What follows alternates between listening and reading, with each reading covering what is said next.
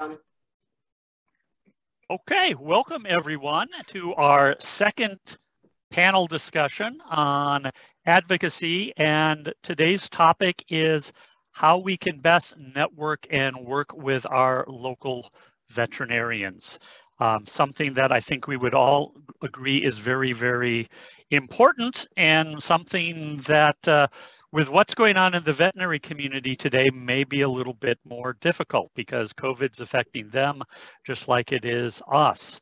And so I know I, I just, I, I kind of start out with how I've always traditionally worked with veterinarians, but that is to uh, talk to them on a regular basis. In my community, that covers a relatively large number of vets and uh, to keep them in the in the loop on what we're doing and them doing the same. And it's been more difficult since COVID started because they are constrained uh, with uh, just uh, having enough hours in the day to get the job done they're uh, doing. But which one of our panelists want would like to start off and tell us what you can recommend about working with your local veterinary community? But don't all run rush in at once. let, me, let, let, me, do this. Let me let me just do a quick introduction of the panel. So the panel today is Don Hanson, Holden, Eduardo Fernandez, Judy Luther, Beth Adelman, Christy Benson, and Sam Wick. So welcome everybody. Thank you. So who's going to talk first? Come on, Holden always has great stuff to say about working with people. So I, I, I kind of want to clarify the theme and the question. Is mm. this a sort of professional to professional relationship, or are we talking about how to best coach uh, clients to work with their individual veterinarians? Can, can you help clarify that a little bit for me? We're really looking today at how we as one set of pet care professionals can work with veterinarians and their staff, another set of pet care professionals, all working towards the same same goal, but serving clients in different areas. Gotcha. Okay, so um, I think the the you know it really starts kind of with your own veterinarian. I mean, we all are pet professionals, of course, but we all have our personal pets. So I think um, you know starting from a place of I think great respect for the veterinary profession, how much education goes into becoming a DVM, and understanding that they also have a very, very finite amount of time. Um, so anytime that, you know, I'm working with either my own veterinarian or sending a client for a medical evaluation, um, one of the things I think about is how can I make this as succinct as possible, um, while of course getting across the information that needs to be gotten across. Um, but again, I really want to show just my utmost respect for our veterinary possible? professionals and how, how difficult of a position they're in um, so much of the time. And I think one of the ways we can do that is by being conscious of, of their time, really. Good points. Beth, I'm going to pick on you next since you're representing the cat contingent here. Um, how do you work with vets and suggest our members work with their vets? Yeah, this is something we actually talk about in the cat community a lot. And that's because when cats go to the vet, they typically um, sit on the table and they sit on the table in that loaf position, you know, the hands all tucked in and that that's kind of a shutdown, emotional shutdown position, or else they're uh, kind of fractious and then they need to be um, wrapped up in a towel, burritoed or something like that. And so vets typically don't see cats walking around their office the way they might see a dog walking in the office or walking towards the office or something like that. And so um, a lot of uh, body language that has to do with pain or other kinds of issues um, is not visible to the veterinarian, but uh, to a behavior consultant who's working with the cat, who's often seeing the cat in their own home, these things will be more visible. And so we talk a lot about how do you say to the veterinarian, I saw the cat walking and limping, or I saw the cat jumping and being ginger. And I get it that you didn't see that and it's not your fault. because I'm pretty sure the cat didn't move when it when he or she was in your office. So we we talk a lot about how do we um, communicate those things to the veterinarian because with cats, behavior consultants often see a lot more behaviors and a lot larger range of behavior than a veterinarian would see. And so again, we talk about uh, communicating that, well, we always talk about communicating it in writing, making sure that it's in writing, and communicating it in a very succinct and direct way in bullet points. I saw X, I saw X, I saw X. So there's no judgment. It's like it's like a medical report, you know. This is what I saw, this is what I saw, this is what I saw, this is what I saw. And then you're not also you're being careful not to make a diagnosis. I saw the cat limping, he must have arthritis. You know, it's very important, I think, to leave the diagnosis to the vet. I saw the cat limping in his left hind leg. It, you know, is sort of what vets want to hear. Um, and that's useful. Um, but but any making any diagnosis or assumption or presumptive diagnosis um, is not received well. Of course not. Uh, yeah, yeah, yeah. I, I, for me, I think I always was very successful working with veterinarians, and I think it was um, a because I didn't expect them to do anything for me. I think too often we go into a veterinary clinic and expect them just to display all our wares without even having a credible relationship. Um, and two, I was very specific about who I referred to and didn't just refer to everybody. So that way you build up a really nice professional relationship with a veterinarian. And I just want to add here, because um, people might not realize that PPG actually has a really nice veterinarian pack in the member area of the website that includes verbiage and flyers and handouts that you can use to sort of start making connections with vets. And they're all things that have been written by other veterinarians. So they're the right types of language. So I think that's always worth looking at. Um, and I think as well, and I hate to say this, but I don't think we always put our best foot forwards when we try and network with other professionals. And I owned a veterinary clinic for a few years. Was fortunate enough to own one and it had two full-time vets in it. And they do have a very um, strange view of dog trainers and pet care providers because many of us don't come across very professionally which then makes it more difficult for those that do to actually get through the front door. So I think just being careful about how we dress and how we make appointments and what we expect from them certainly helps because if we don't develop credibility, why would they even want to have a professional based relationship with us? So what are the, Nikki, what were some of those things that you saw that vets had, let's say less than positive attitudes for trainers? What, what were those things that were of concern to those okay. vets? Well, and it's and it's funny you say that because when we first bought the veterinary clinic, the people we purchased it from stayed on board as the veterinarians, and they didn't know that we were in the pet business. They thought we were just business people. And when um, Dr. Jennifer found out that I was actually a dog trainer, uh, her demeanor somewhat changed. And I was like, okay, so we had, we had a really honest conversation about it. Um, I think that I think the most criminal offence that we can commit is giving our clients advice regarding anything from nutrition to veterinary medication, and our client then goes into the vet and says, "Oh, my dog trainer says I should ask for Apoquel," and the, and immediately the vet's like, "Well, hang on a minute, what the heck do they know about Apoquel? They shouldn't even be making that reference. They should be saying there's clearly a problem here. Go and speak to your veterinarian." So I don't, most vet, vet, veterinarians don't even appreciate us even throwing out label names of medications because it's really not in our wheelhouse. It's not in our lane. Um, I think as well, there's obviously conflicts with behavior depending on the school that a veterinarian's been to or their age or when they graduated. Nutrition's always a hot button as well when we start talking about nutrition. Um, so I think by do by, by, by having those types of conversations with our clients and then repeat them to veterinarians, we are very quickly going to be earmarked as professionals that probe into other areas that we shouldn't be getting involved in. They're the sort of criminal offences. The secondary offences are things like walking into a veterinarian's office without an appointment and expecting the frontline staff to drop what they're doing to talk to you because you're a fellow professional. Um, and I think we have to remember, and we know this, but do we tap into it, that the staff that work on the front desk, they're actually the staff you need to impress because they're the gatekeepers. And they're the ones that are deciding whether your stuff or your material or your name or your flyer or whether you even get to speak to the veterinarian if the veterinarian is not your personal veterinarian. And if you sort of don't treat them with the respect they deserve and or make appointments and or dress appropriately, you're not getting anywhere you literally are starting on a back foot.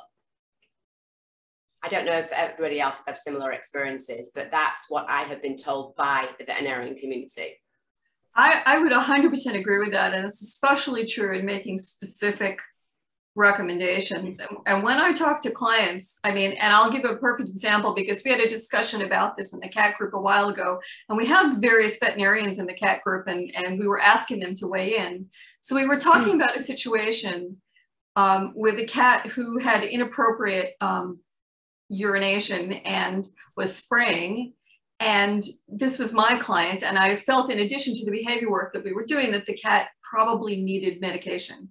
And so we were talking about what's the most appropriate way to communicate that with the veterinarian in a way that shows that I respect the boundary between what I do and what the veterinarian does. Um, and just to say, we're, we're a group of professionals who are all attempting to make life better for this cat and this cat owner. And what we agreed on was, again, that sort of list of keep it straight. The cat is spraying. I observed the cat mm. spraying in the home. Speaking to the client, I, I understand that the cat is spraying every day. The following circumstances, you know, are happening when the cat sprays. Based on my behavior consult, I believe the following circumstances are contributing to the cat spraying behavior.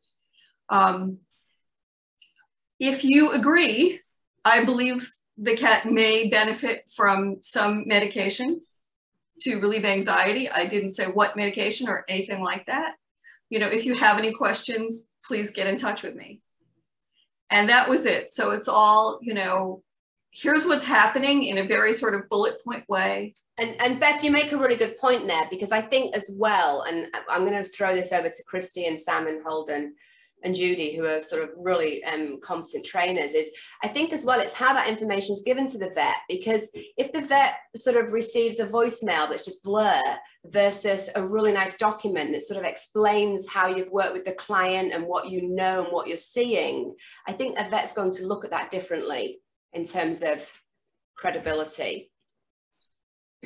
I've had uh, a lot of success with very short video clips particularly for animals who are stoic in uh, in the veterinary office, or they may, you know, be experiencing learned helplessness and they're shut down, and totally different behavior is seen when they're out and about.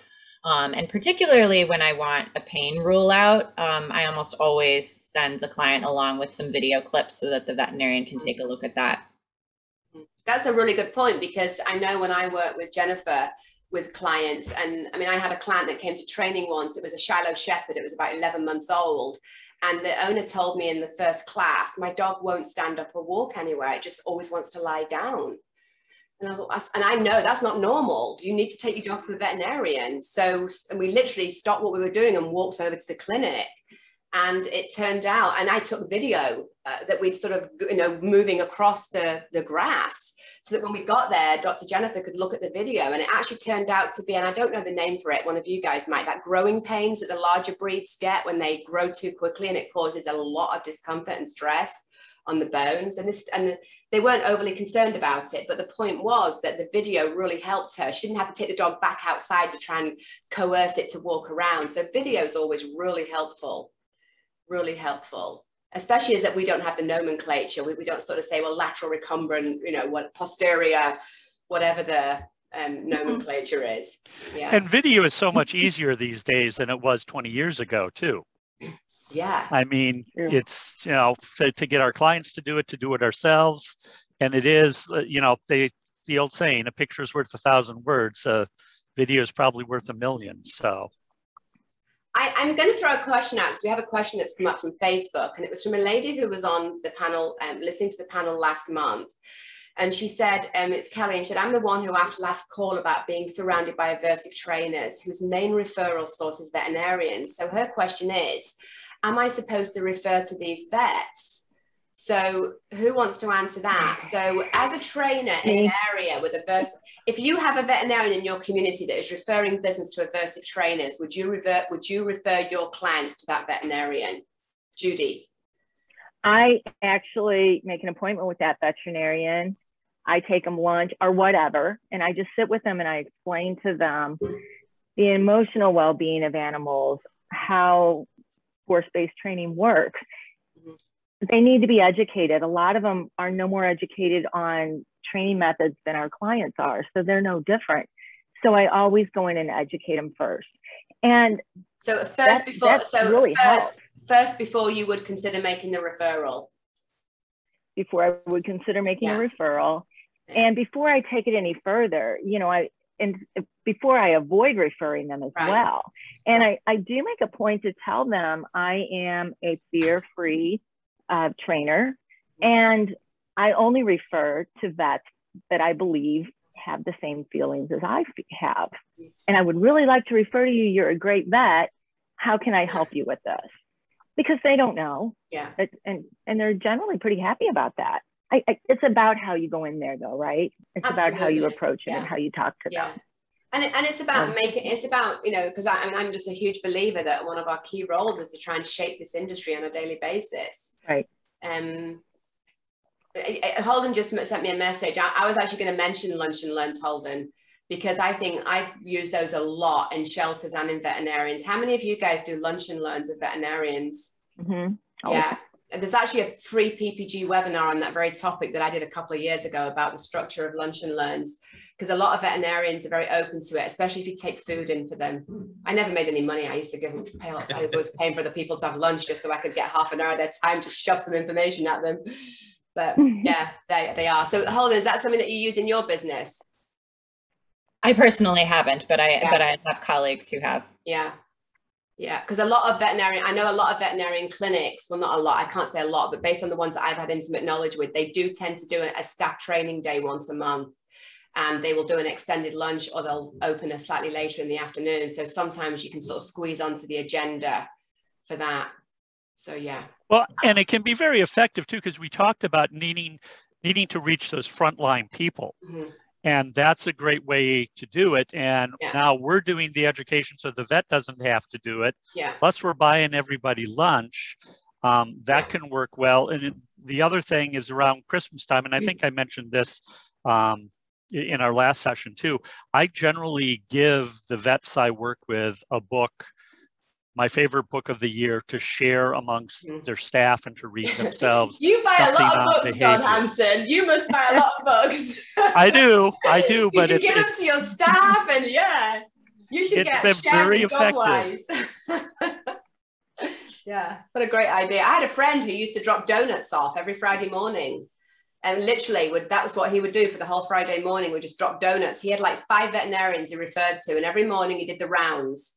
And they they referred to him. They, they knew Andy, Andy Nairn, they knew who he was. As soon as his car drove up, they were all salivating they knew exactly what was coming through the door in that in that in that box yeah so just little things just to tell people thank you i appreciate you we appreciate what you do But I'm going to give you a tip here. In December, don't bring them donuts or baked goods because they are getting it from their clients. And if you bring in something Yeah. fresh and healthy, yeah they will love you for it. well i wouldn't recommend donuts any day of the week but yeah whatever works yeah whatever works okay so what what other tangibles are there what other sort of tangible things can trainers do or pet care people do to get through the door so that their veterinarians not only consider them credible but also christy let's go to you because you haven't spoken and you always it's always worth listening to you I think I might have kind of a different context. I'm not sure because I'm very rural and in I've always lived and worked in areas where there's um, socioeconomic depression is always a factor with my clients and you know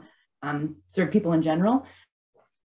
So one of the things that I do is I like to coach my clients. Um, so this is like an indirect, a couple steps removed from veterinarians, is to just be really upfront with their veterinarians because veterinarians get a lot of this messaging from the public and maybe even my clients, you know, before they became aware that veterinarians are just trying to make money. All they do is is get you know more tests just to suck more money from us. It's all this money grubbing thing, and it's completely wrong. Mhm. Um, and I, I think it adds a lot of a burden to the veterinary profession, and it, they really suffer for it. yeah And I I think that you know one of the ways that I like to push back against that is to just let people know when you go in to, to see your veterinarian, your veterinarian has probably absorbed all this messaging and is trying to save you money. So we certainly get this from our vets. They'll be like, well, it could be this, but this is an inexpensive option we can try first. And I always let my vets know, like right up front, to say, you know what, hey, I don't mind trying a more expensive option if that's going to bring my dog relief more quickly. That's totally fine with me. And I would appreciate, you know, so just I, I coach to my clients to say, hey, vets are in this position and it's a hard position to be in. yeah And they're trying to save you money because they've received constant Mhm. barrage of messaging that they're expensive, you know, and I, I, I, like to let my vets know and I like to let my clients to let their vets know that they're willing to try stuff if it's going to be a welfare boost or, um, you know, to help things along more quickly, just to, to be really upfront and let the vets know that. And I feel like vets appreciate that from us. Absolutely. Yeah, absolutely. That, so yeah. And you know, every time you, as a professional, every time you make a snarky comment about another professional or you sort of there's a hidden innuendo there you know at some point that's getting back to somebody and again it's it just deflates any credibility you might have i mean we're, we're in this together aren't we the pet owner the veterinarian the veterinarian staff and the professional trainer um, everybody's advocating for that pet and you need to work together and I, I mean personally i think if you can't speak well of somebody then don't work with them stay away from them and go and focus elsewhere but um, I mean, you know, how often do we see on social media people posting bad stuff about professionals? And it's just not necessary it's not effective, is it? Really, it's not effective. All right, Sam. Think, I mean, oh, I'm sorry. sorry. Go on, Beth. No, go on, Beth. I, I mean, I don't know how I don't know how it is for people who work with dogs. For people who work with cats, we do get a sort of a number of very common errors that we see in people with veterinary visits. So, um, inability or failure to use the litter box, we often see veterinarians testing for um, infections when infections are actually really uncommon in cats below the age of seven. Um, we see that's not doing like a really common um, problem that causes litter box problems is, is diabetes. And another common one is high blood pressure. And we see vets not doing blood work, not taking blood pressure in those situations. And, and so it's, it's actually pretty common in the behavior problems that we see most often. It's, it's not uncommon for the client to say, I've already been to the vet, you know, mm-hmm. especially, you know, litter box problem, you need to go to the vet first. I've already been to the vet. What did the blood work say? He didn't do blood work, you know. Um, and so we're, we're, we're, we're always in this difficult position where we don't want to say to a client, well, your vet is not up on the latest information. We don't want to say that but we really want the client to go back to the vet and say, could we look a little harder? Could we check again? And so um, there's there's a lot of sort of dancing. There's a lot of dancing about that, about getting that message. It's, it's politics, and there's always politics in business, yeah. there? I mean, there is, and and we have to and we have to dance that fine line and and advocate for the pet and the owner, but also represent the professional.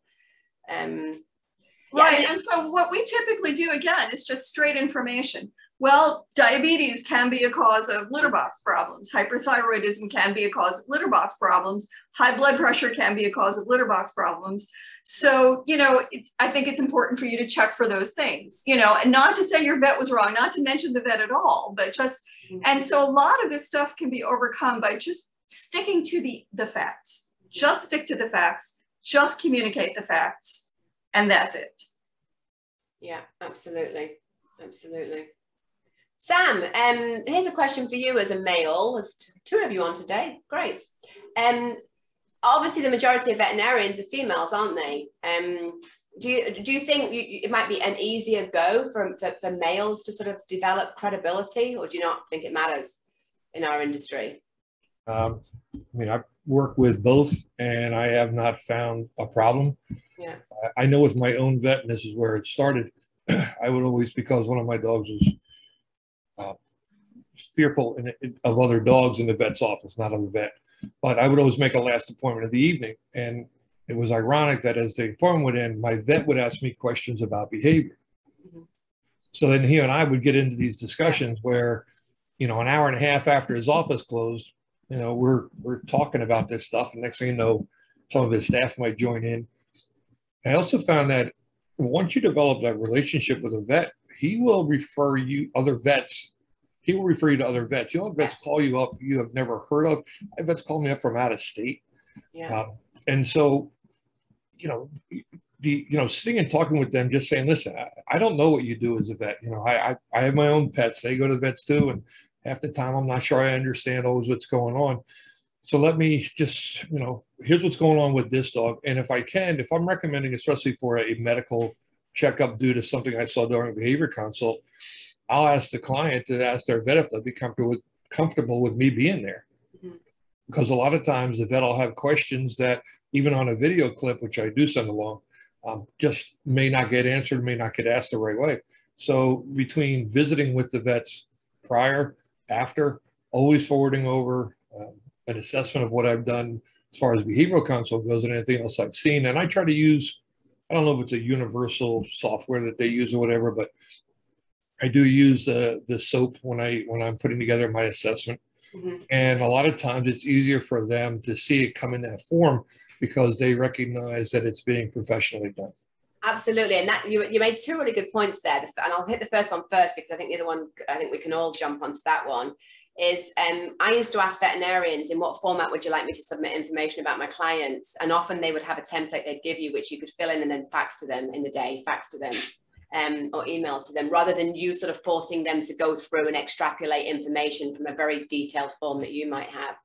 The other thing I want to say, and I've heard Chirag Patel say this multiple times, and I think it bears repeating, is that if you really want to develop a relationship with a vet, it might be worth scheduling an appointment with them and actually paying for the appointment and going in and meeting with them. And I know um, that's worked for a lot of people. And you might sort of roll your eyes and go, well, why do I have to pay? But if another professional wanted to tap into your knowledge and skills and develop credibility, would you suddenly drop an hour off your appointment schedule to do that? Maybe the first time you do that, and then after that, they, having built some credibility, they may decide that they're not going to charge you necessarily. But um, I think Chirag also mentioned it in the context of if you have a dog that has a problem, book a double session so that the vet doesn't feel under pressure to work quickly with the animal, which uh, then allows you to do your thing to help sort of smooth or oil grease the wheels so to speak. Um, but that that evening appointment for me is gold isn't it sam? Because if you book the last appointment they're not necessarily under waiting room pressure Yep. which means that you um yeah when when i lived in oxford mississippi for a while where we bought this animal hospital i had four dogs at the time and i actually had each dog registered at a different veterinarian and they probably wondered they probably thought i had um, munchausen's so they said you're always going in there with my dogs because it was the best way to get to know them by taking my own dogs into the clinic and actually spending time with them um, and then I found that I started to build up relationships and got referrals. So, you know, it's worth thinking about if you've got multiple pets, maybe looking at using different veterinarians if you're looking at building relationships with different veterinarians.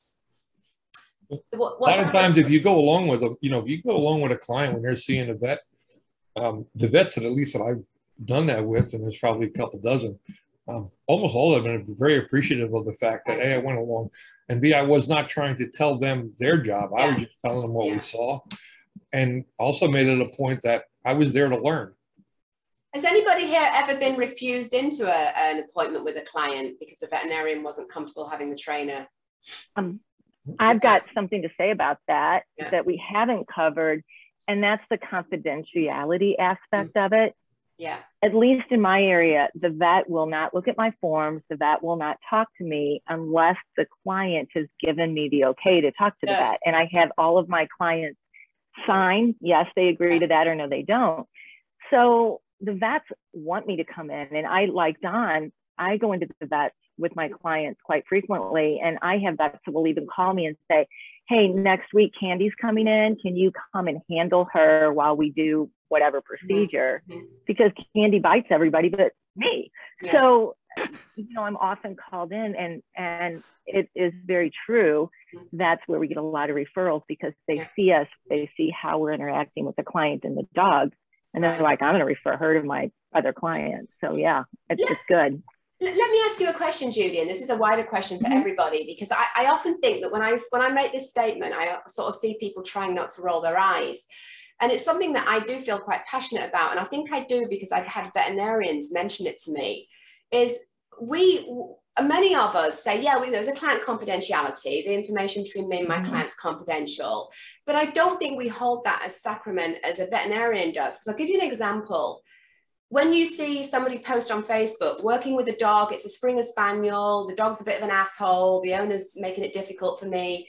Most professionals would look at that and go, that is an absolute breach of confidentiality. The fact that you're even discussing you have a client with a Brittany Spaniel is a breach of confidentiality. And how, I totally agree. Thank you, because yeah. people well, always people and, always tell me you're really extreme, and it's like no, veterinarians would I, not do that. They wouldn't do it. Let's take it a step further. I have a lot of clients that are very well known. They're sports figures, they're TV personalities, you know, major company owners of major companies. I never say who my clients are. Yeah. I never say it. Yeah. And I, I had a trainer I'm sorry. in my I, area. I was I was told by a lawyer. I was told by a lawyer once that you shouldn't even let somebody know you have the client. That Nope. even so so if you're servicing somebody who lives across the road from you and you tell another neighbor, oh yes, I'm training her and her dog, that is a breach of confidentiality. What, Correct. what do you guys think about that? Depends. I think if we're dealing with a behavioral case, Mhm. I think we have to be thinking about confidentiality. But if you're just teaching someone how to train their dog, I don't know. I think that then that's a little See, I I- as a, as a client, if I sign up for a plumber or an electrician or a dentist or a doctor, I don't deem it anyone else's business that I've chosen to go to that service provider. What do you think, Christy? Nope. Let's put Christy on the spot. I think um, there's probably a difference in my mind of um, sort of vague references that we would Right. put on social media, like a client, you know, say if I post a, a, a, a graphic or something, educating um, people on Facebook about counter conditioning. Yeah. I, I don't think I would feel like it, it was sort of a breach if I said if I said something like um, a previous client Mhm. of mine found that um, when their you know their when their child jostled their dog, um, the dog startled awake and and it was inappropriate. But we used counter conditioning and um, and now this dog is has Right. improved. I don't see that as being a problem, but I definitely would not. But there's no identifiers there, is there? Right. Yeah. Yeah. So, but I I, I not- definitely wouldn't point to someone across the street and say that's one of my ex clients or something. I, that Right. that Yeah. to me would be Yeah. beyond. So I, I guess maybe it's gray, but I'm not an ethicist, and I'm It's a huge topic. so isn't it? glad I'm not an ethicist. Yeah, we should ask Ed- Ed- Eduardo. Eduardo loves ethics. Eduardo, what do you think? Where does that line? I mean, how? I- how I mean, because I mean, I know the veterinary community feel quite strongly about some of the things that they see this side of the industry doing in terms of um, acknowledging what's going on with clients.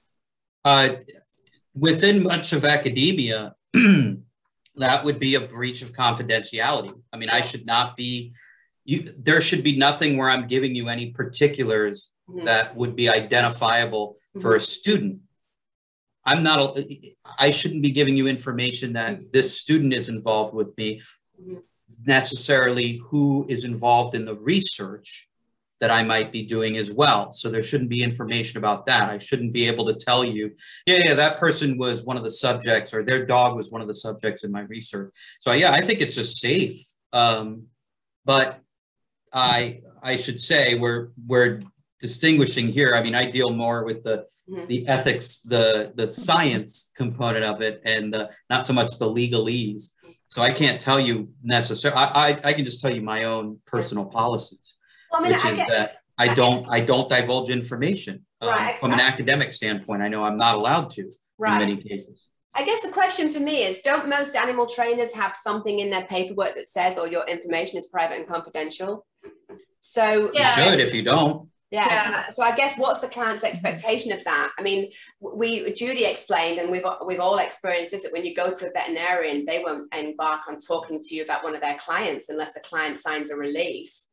I mean, I, I, it definitely works both ways. So, you know, when I when I get a referral from a veterinarian, because I get clients lots of ways. One of ways, Mhm. one of the ways is referrals from vets. Um, I always like to um, thank the vet and send them a report. You know, just and I know as as one if one doctor referred you to another doctor, they would send a report. I always like to thank the vet and send a brief report to say, you know, thank you for for referring Bitsy to me. This is what I found on my consult.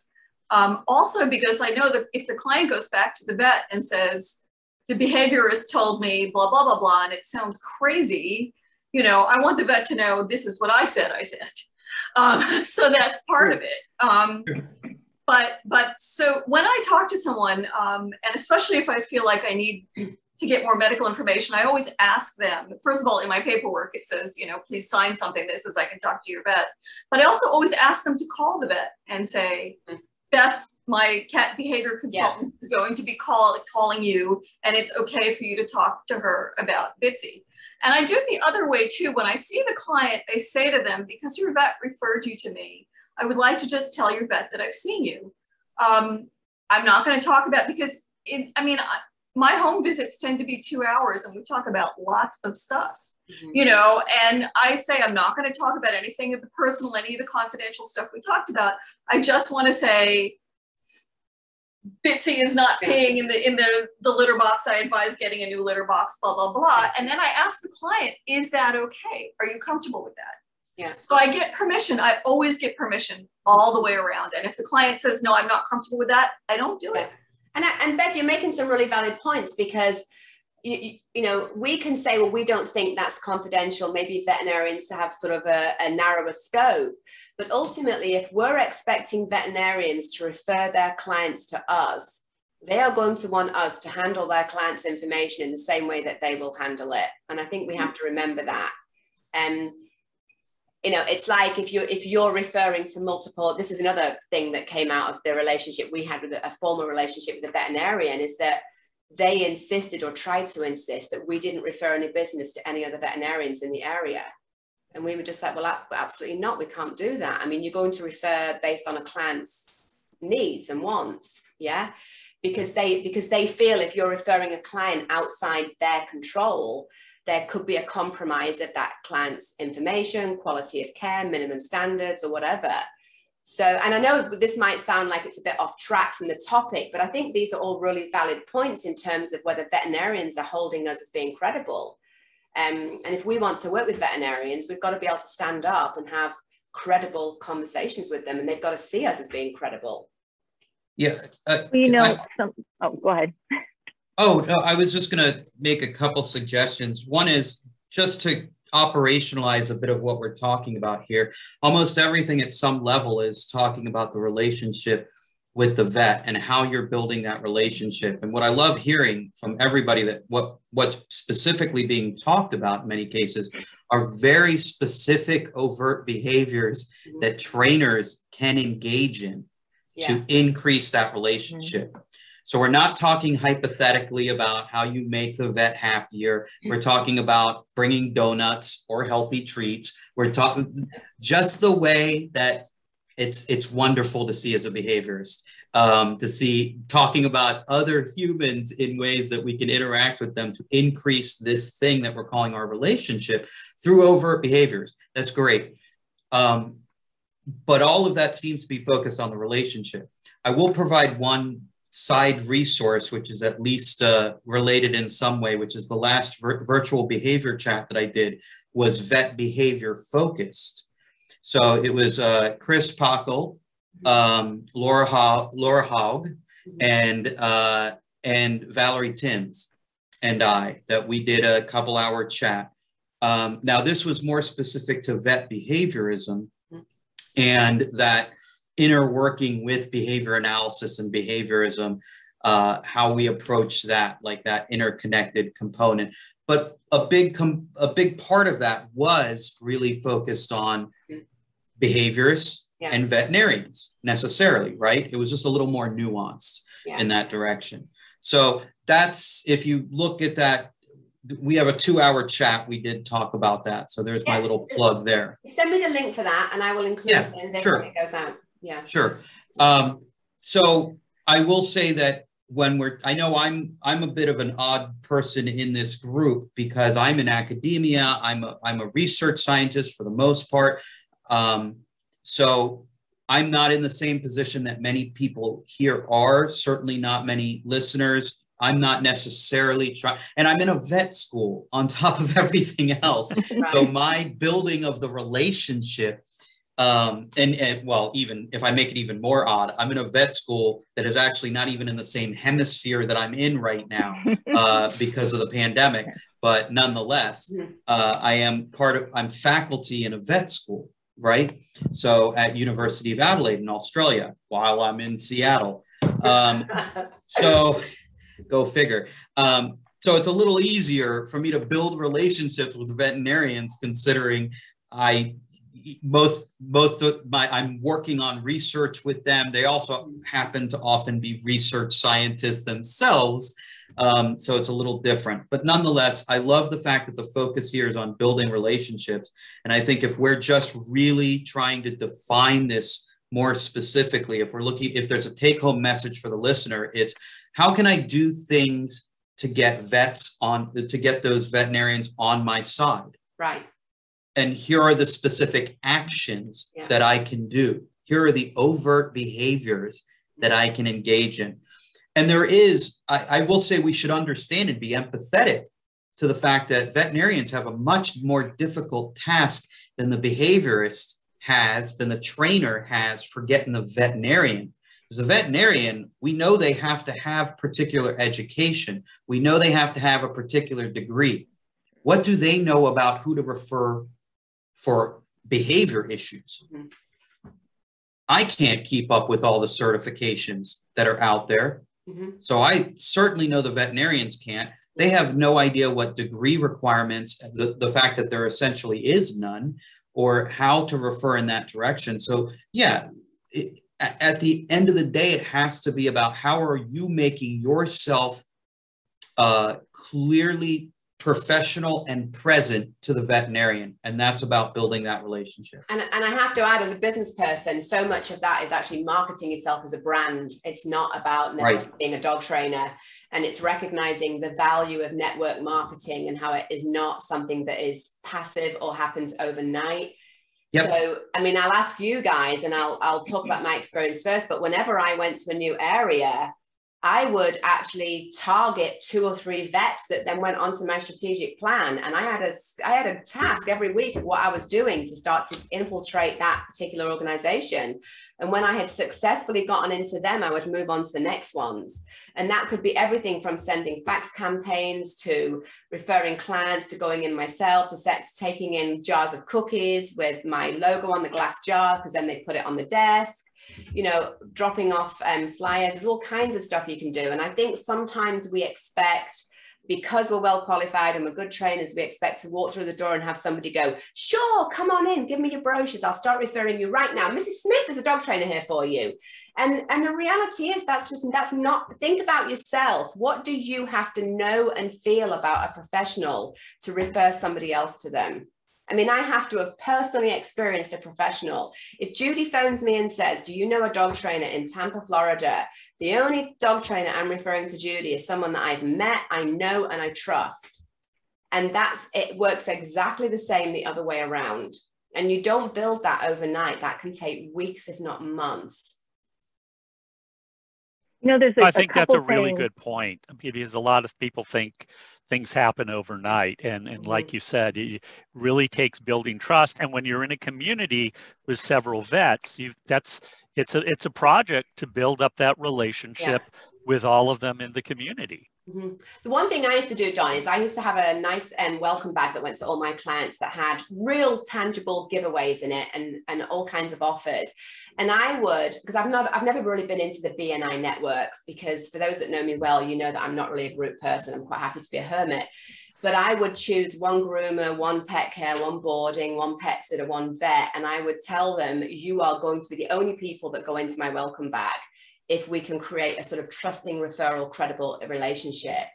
And it works. And then when you've done that you say well that's within this 20 miles of geography. Now i'm going to do the same thing over here with this 20 miles of geography so that you build these really nice referral groups in different areas.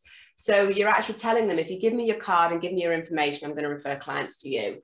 You're you're providing for them. You're not actually asking them to do anything for you and suddenly you will find one day that you'll wander in there and you'll find your business cards on the front desk. And that's a really nice feeling because then you know that they're there because they know you, they trust you, and they respect you. I But think we've talked. Go ahead. Okay, I would feel bad if we made it through this whole hour and I didn't put in a plug for the husbandry project, which the Academy completed a couple of years ago. So I think one way that we can show ourselves to be professional is to actually be good at what we do and be professionals. And and you know, veterinarians are used to working with standard operating procedures mm-hmm. and and results based and Yeah. sort of focus and also being efficient. And the Academy's husbandry project took a whole bunch of trainers and a whole bunch of members of the public and a whole bunch of dogs tested a bunch of training plans um, tested a bunch of like literature to help uh, dog uh, guardians you know not necessarily professionals to train dogs to do useful behaviors and to gain useful conditioned emotional responses to veterinary contexts and we have all of this and it's available for free thank you um, holden for putting the link there. So I think it, this is, you know, one of the ways this information is there. It's useful. It shows how professional we are and how we can, you know, any dog can can come to us and and we can sort of mow down the problem. Uh, you know, if they have fears or if they're even just neutral here, we can we can change up things and we can make the veterinary experience better, safer for the vet. You know, find me a vet that wants to, to work with a fearful dog. Is you know that they would love to have joyful, happy. Yeah stationing dog. So yeah. th- that's one sort of concrete, useful way that we can really um, put ourselves out there as professionals, which we are. Absolutely. So it's just a combination of so many things, isn't it? It's building credibility, it's being professional, it's working standardized procedures, it's protecting client confidentiality. I mean, the list just goes on and on, doesn't it? Okay. One one thing that Beth said, she writes up her report and sends it to the vet. And, you know, our vets can't be behavior specialists also. And when they read a report like Beth was referring to, that gives them information to help their clients later. And also what uh, uh, a, Eduardo was saying, when you work together with them, you to, for, to fix a problem or to solve a problem or to help them, you're building a team type feel. And when they feel like they can team up with you, they're going to call you with the next dog that they see that has a similar behavior. And they're going to say, you helped me with Spot. Can you now help me with, you know, Brownie? And you start building that trust and that relationship and you become a team instead of a, Mm-hmm. you know, whatever you want to call it. Instead of two different fields, you're teaming together and working on one solution. Yeah. And, and I think that also goes into Judy as well as when we're, as trainers is that when we when a vet or any referral asks us for something that maybe when it's not in our expertise, that we should feel really comfortable referring that out to somebody who is because that gives us credibility if you you know uh, medical professionals recognize that there's too much out there for all of us to be highly competent at everything.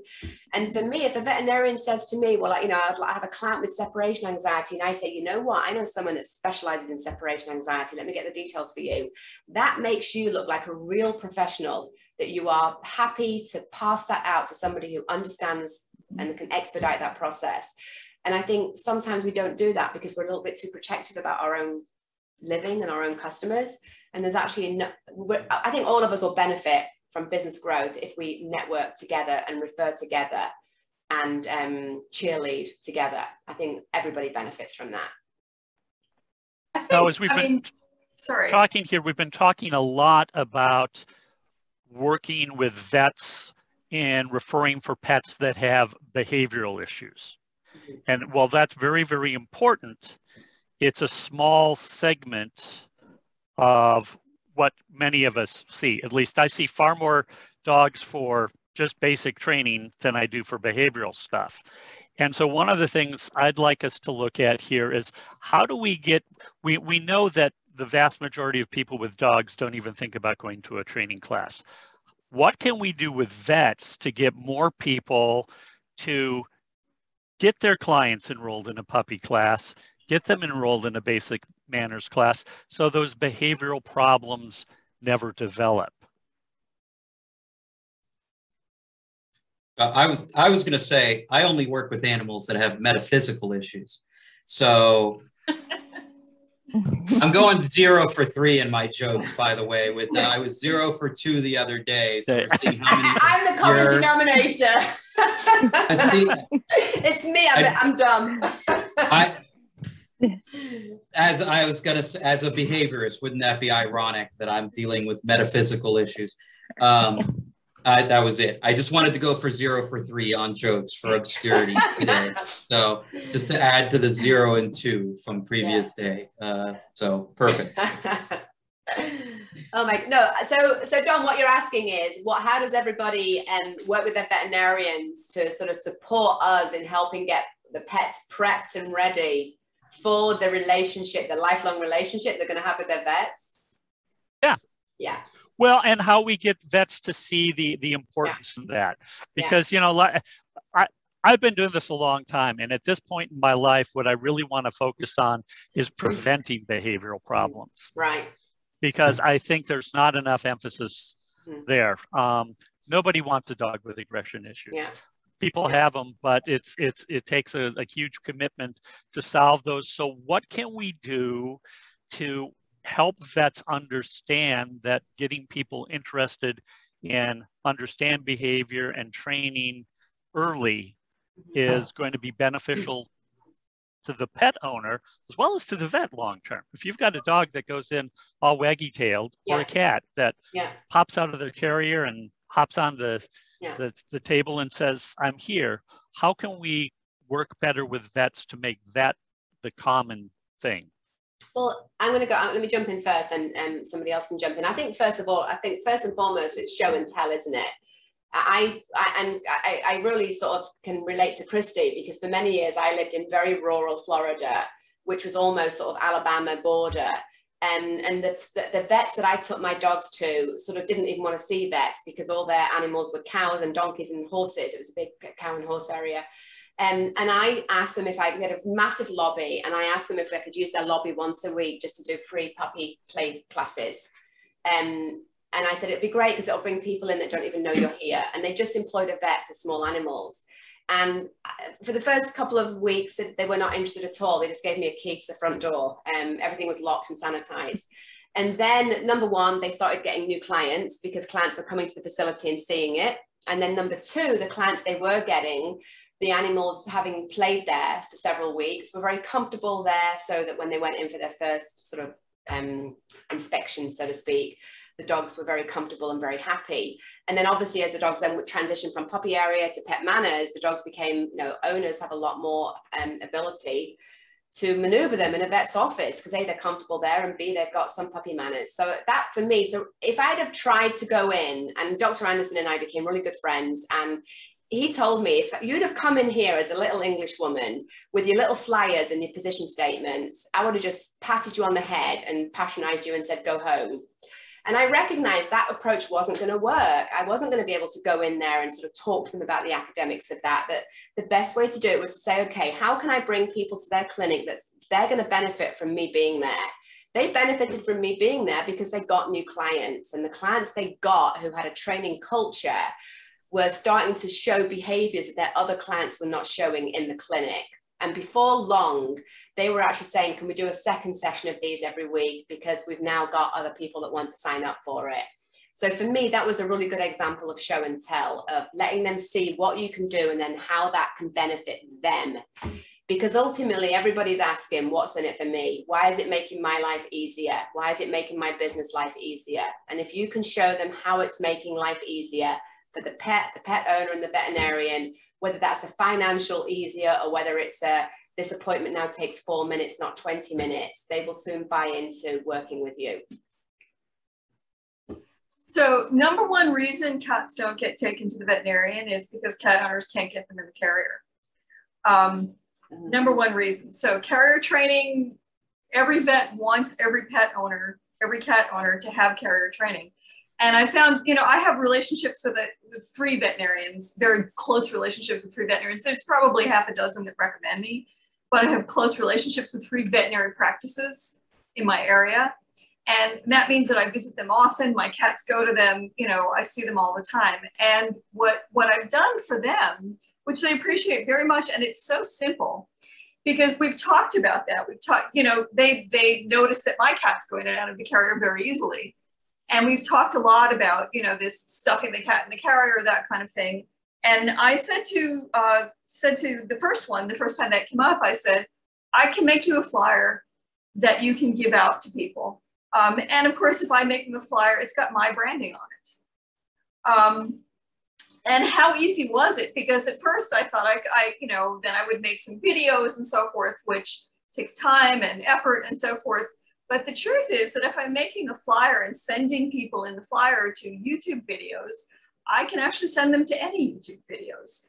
And the truth is that uh, an organization in the UK called iCatCare made a series of astoundingly good videos on carrier training. They were uh, done by Sarah Heath, who's like the goddess of, of cat behavior.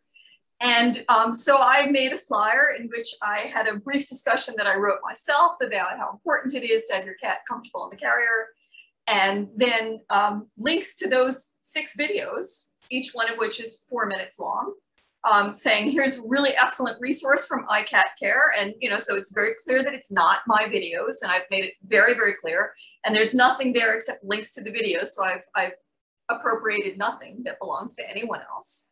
And that flyer has my branding on it.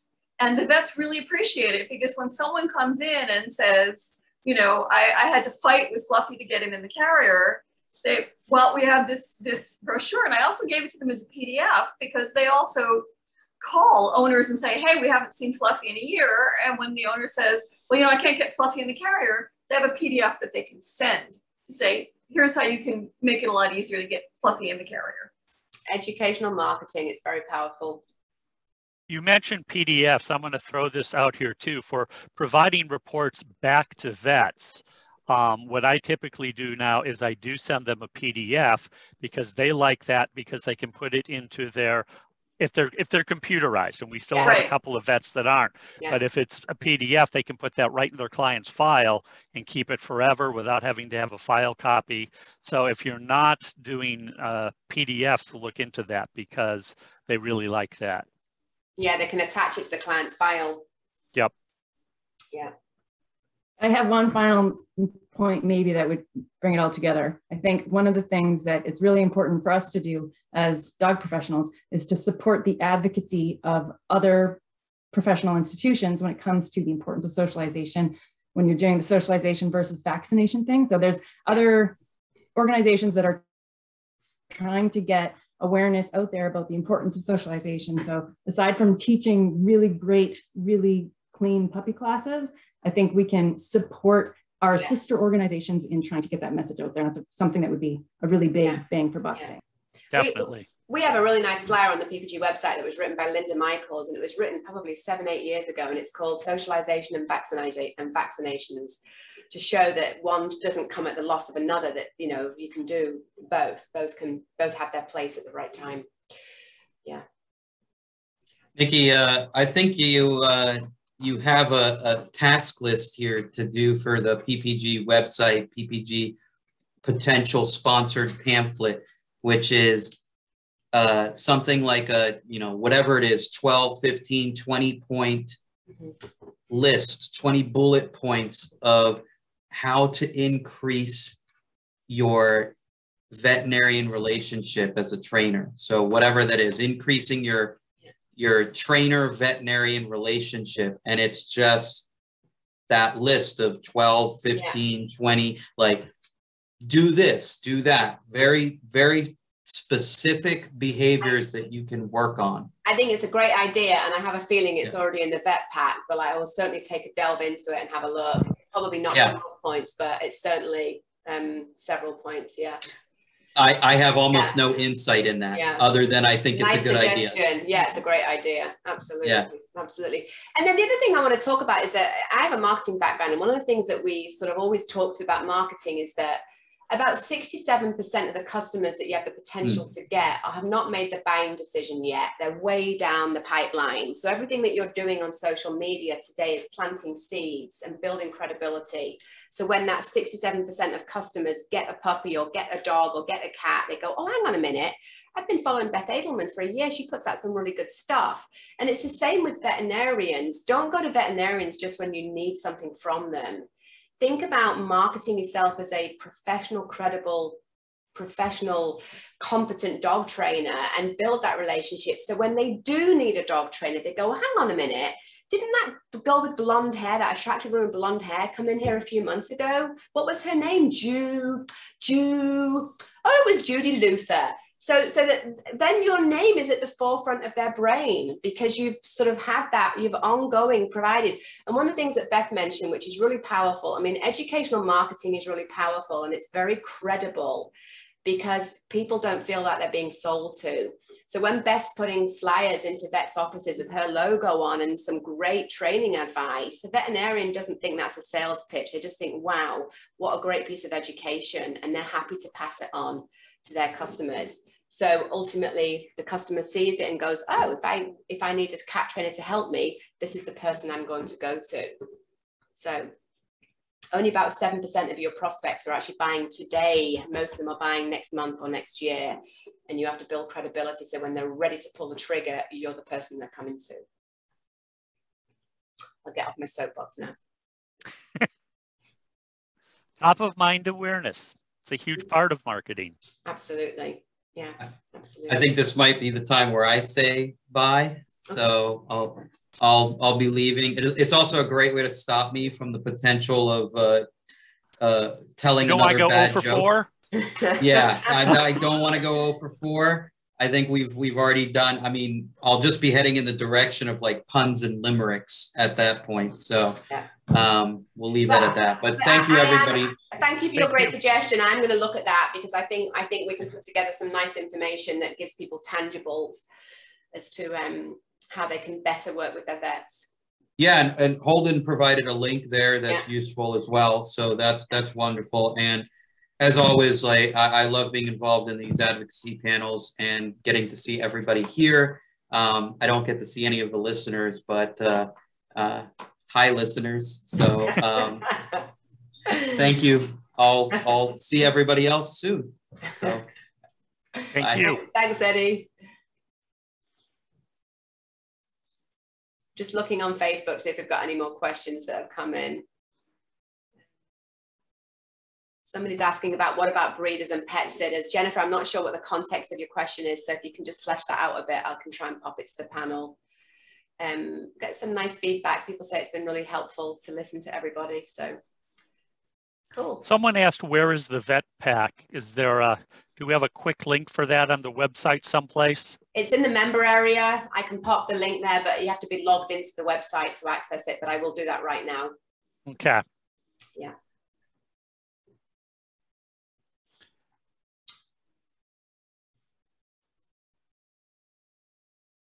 And listeners, if you're not looking in the chat, um, Holden did um, post the link to the AVSAB position statement on puppy socialization. They've got some great position statements.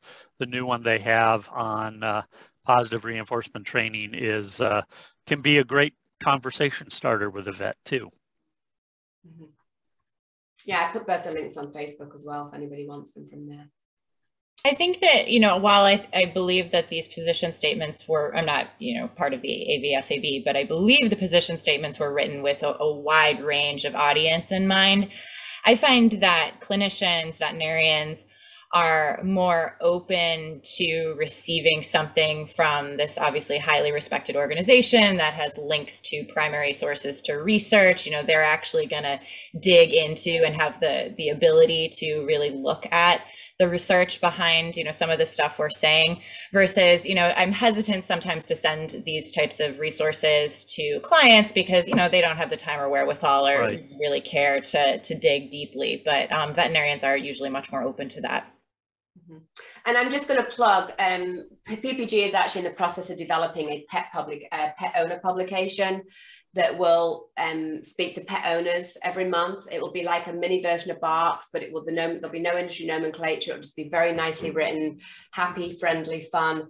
And each month it will focus on um, all kinds of different advocacy issues to help pet owners make the best decisions for their pets. So I think obviously that's also a great medium to get information. It's being designed in a way that members or non-members can actually use it with their clients as well, because it will provide some great insight. So um, that's, I don't know if I should even be talking about that, but I am. So I'm probably going to get my hands wrapped afterwards by Don. but it's one of the initiatives coming out of the brand new PPG advocacy program that we're rolling out. So I'm really excited about that because I think one of the things that we could do a much better job of is providing educational materials to pet owners that they find easy to read, fun to read, and very informative.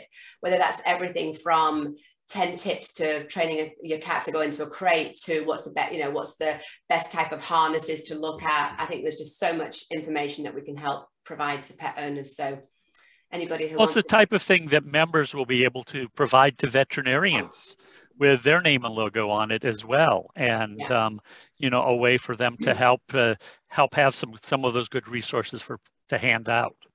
absolutely. I agree with Holden though that vets basically they want to they want to see things from peer reviewed sources Yeah. and they want to see things from people with lots and lots of initials after the names. I have two initials after my name, but they want to see someone with at least three. Um, so um, one of the things I did at my own vet years ago when Sophia Yin's groundbreaking book came out, Low Stress Handling for Dogs and Cats, um, which was written for veterinarians. Um, I I um, I met Sophia. I, I I'm, I was friends with Sophia, and after the book came out, I met her at the next AVMA conference where she was pushing the book, and everybody was super excited about it. And I bought a copy, and my vets at that time were still scruffing cats and throwing them on their sides. And rather than go in and have a discussion about that, like me, Beth, who only has two initials, is telling you this, what I said was, I'm just back from the AVMA conference. This is what everyone is talking about at the AVMA conference. And here, I bought you a copy. Mm-hmm. Yeah. I just posted the link to the PPG vet pack um, on Facebook, but it is in the member area, so you have to be logged in to see it. okay. Anything else anyone has to wants to add? Um, I just, as a sort of shameless plug for Geek Week coming up in November and for the Academy. Plug away, plug away, Holden, plug away. Husbandry Project. Um, I am presenting a case study where husbandry project plans and cooperative care were used. Um, yeah, I wanted to make sure Christy knew about that. Uh, so if you're interested in sort of seeing uh, pieces of the plan kind of in action, um, look for that in November. Yeah. Thank you for plugging Geek Week because I would have forgotten. So um, Geek Week, I think almost everybody on here is um, Beth speaking, Judy speaking, Christy's not speaking this year. How did we manage to not get you speaking? You spoke last year. Holden speaking. Yeah, Sam's helping. I moved this year, so I said no to any other. Christy, Christy, you, you do make a cameo appearance in one of my presentations. There so you go. Ah, there. Make sure you get the royalties. okay. So any any final last words of advice from anybody before we wrap this up? And then I'll let Don talk us out. Okay, well, thank you, everyone. Thank you, panel. Thank you, listeners. Um, we'll have another topic coming up here in another four weeks, so watch for that. We'll be promoting it on the Facebook page and through other PPG channels. Can I plug it? Can I plug it? You can plug it. Yeah, it's going to be, and the title changed in the last sort of hour, thanks to Beth. The title is now Advocate, Advocating to Let Dogs Be Dogs and Cats Be Cats. Excellent. I think that's a great title. And if there's anyone from our equine committee on here, it'll be equids to equids. And yeah, we'll just, we'll keep growing the species out. Let's let, let's let gerbils be gerbils. Sounds like a plan. Well, thank you, everyone. Thank you, listeners. We will see you in four weeks. Thank you, guys. Much appreciated. Bye. Bye-bye. Bye. Bye. What sets PPG apart? We are the only membership organisation for professionals who subscribe to the view that aversive methods should not be used or even deemed necessary as part of a strategic training or behaviour modification program. As an organisation, we stand up for what we and our membership believes in. We promote ongoing advocacy initiatives and back up our positions with the latest scientific research and peer reviewed studies. As a member of PPG, you have access to more than 30 membership benefits. So, what's stopping you? Visit www.petprofessionalguild.com and explore the PPG membership.